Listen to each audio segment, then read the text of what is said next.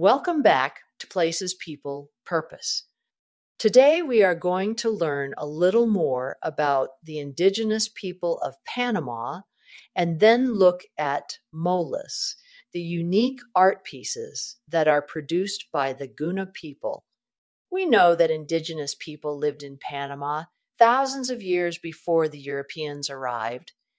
There are documented findings of indigenous people with the arrival of European explorers and the subsequent accounts of their encounters. The most notable explorer associated with early encounters with the indigenous in Panama was Christopher Columbus in 1502. On his voyage, Columbus reached the area that is now Panama's Bocas del Toro province. He encountered indigenous people whom he referred to as Caribs, although it is now believed that they were likely members of the Ngobe Bugle or Guna tribes. Columbus noted their distinctive canoes and reported on interactions with them. Even today, the dugout canoes that are built and used by the indigenous are an integral part of their lives and depended on for transportation and livelihood. We've got some great photos and videos of these canoes in the show notes and would invite you to look at them. More detailed accounts of the indigenous people of Panama were recorded by the Spanish explorer Balboa, who led an expedition in 1513 that crossed the Isthmus of Panama and reached the Pacific Ocean. Balboa encountered several indigenous groups whom he described in his accounts. The Spanish colonization of Panama began in the early 16th century, and as the Europeans established settlements and sought to exploit the region's resources, more encounters and documentation of indigenous peoples occurred.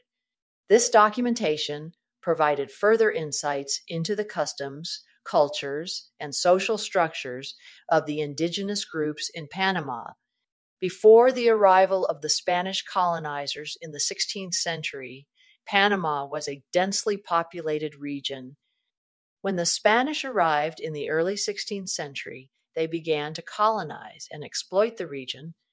The indigenous people faced significant challenges as they resisted Spanish encroachment on their lands and attempts at forced labor However, diseases brought by the Europeans, such as smallpox, measles, and typhus, devastated indigenous populations as they had no built in immunity, and this led to a significant decline in their population.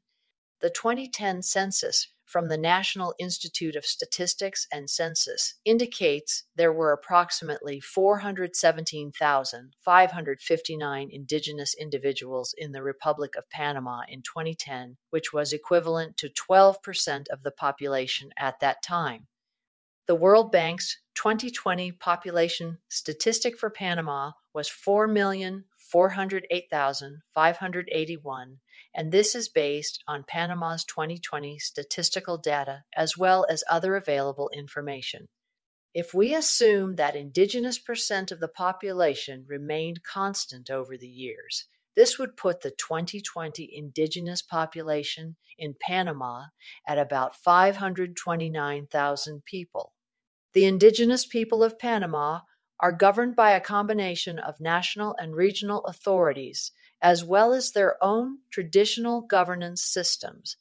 The country is divided into comarcas, which are semi autonomous regions specifically designated for indigenous communities. Comarcas have their own elected leaders who govern at the local level. These leaders make decisions within their territories, manage natural resources, and resolve conflicts based on traditional customs and laws. The Constitution of Panama recognizes the cultural, territorial, and political rights of indigenous peoples. It guarantees their right to maintain their cultural identity, control and use their lands and natural resources, and participate in the decisions that affect them. The government has established specific laws and regulations to protect and promote the rights of indigenous communities, Today, indigenous groups in Panama continue to struggle to protect their lands, cultures, and ways of life. They face challenges related to land rights, resource extraction, encroachment, and social inequality. However, there have been efforts to promote cultural diversity and empower Indigenous communities through education, Indigenous led governance, and sustainable development initiatives. Let's now turn to the beautiful art pieces called molas, produced by the Guna Indigenous people. In the vibrant tapestry of indigenous art, few creations captivate the imagination quite like the intricate molas of the Guna people. Molas are meticulously handcrafted textile panels that showcase the Guna's rich cultural heritage and artistic prowess. These stunning works of art have garnered international recognition for their vibrant colors, intricate designs, and deep cultural symbolism. Molas, with their roots tracing back to the late 19th century, serve as visual representations of Guna traditions, folklore, and spiritual beliefs. Originally, molas were incorporated into the traditional blouses worn by Guna women. Over time, these textiles evolved into standalone art forms.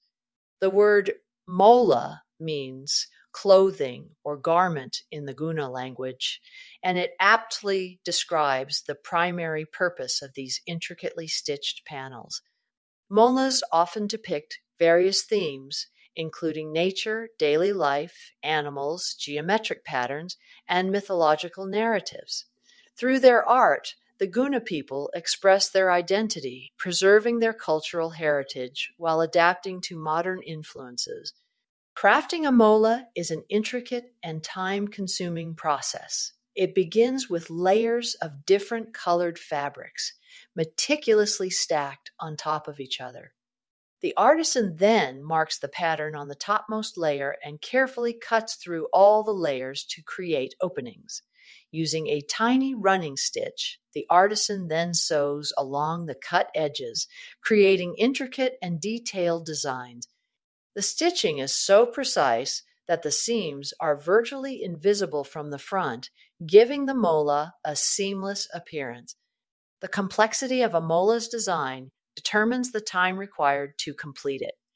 Some simpler designs may take a few days, while more elaborate and intricate ones can demand several weeks or even months of painstaking effort. The exceptional craftsmanship and visual allure of molas have earned them international recognition as a unique form of textile art.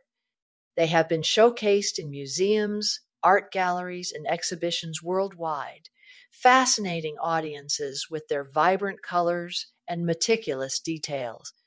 While molas have gained popularity beyond the borders of the San Blas Islands, they remain deeply rooted in Guna culture. The creation and sale of molas provide a vital source of income for Guna women, empowering them economically and socially. Efforts are underway to ensure the preservation and sustainability of mola making traditions. Community initiatives Cultural centers and cooperatives have been established to support Guna artisans, providing them with training, fair trade opportunities, and platforms to showcase their work. Molas are more than just exquisite textile creations. They embody the cultural heritage, creativity, and resilience of the Guna people. These intricate panels tell stories, celebrate nature, and serve as a powerful testament to the enduring artistic traditions of indigenous communities. As molas continue to captivate audiences worldwide, they stand as a symbol of cultural pride, craftsmanship, and the timeless beauty of human creativity. We encourage you to look at the pictures of molas we have in our show notes and on our website places peoplepurpose.com. If you are in Panama City, going to the Mola Museum is an absolute must. We have put the link for the museum website in our show notes so you can read more about this artistic medium and view some of the fantastic pieces available in the museum.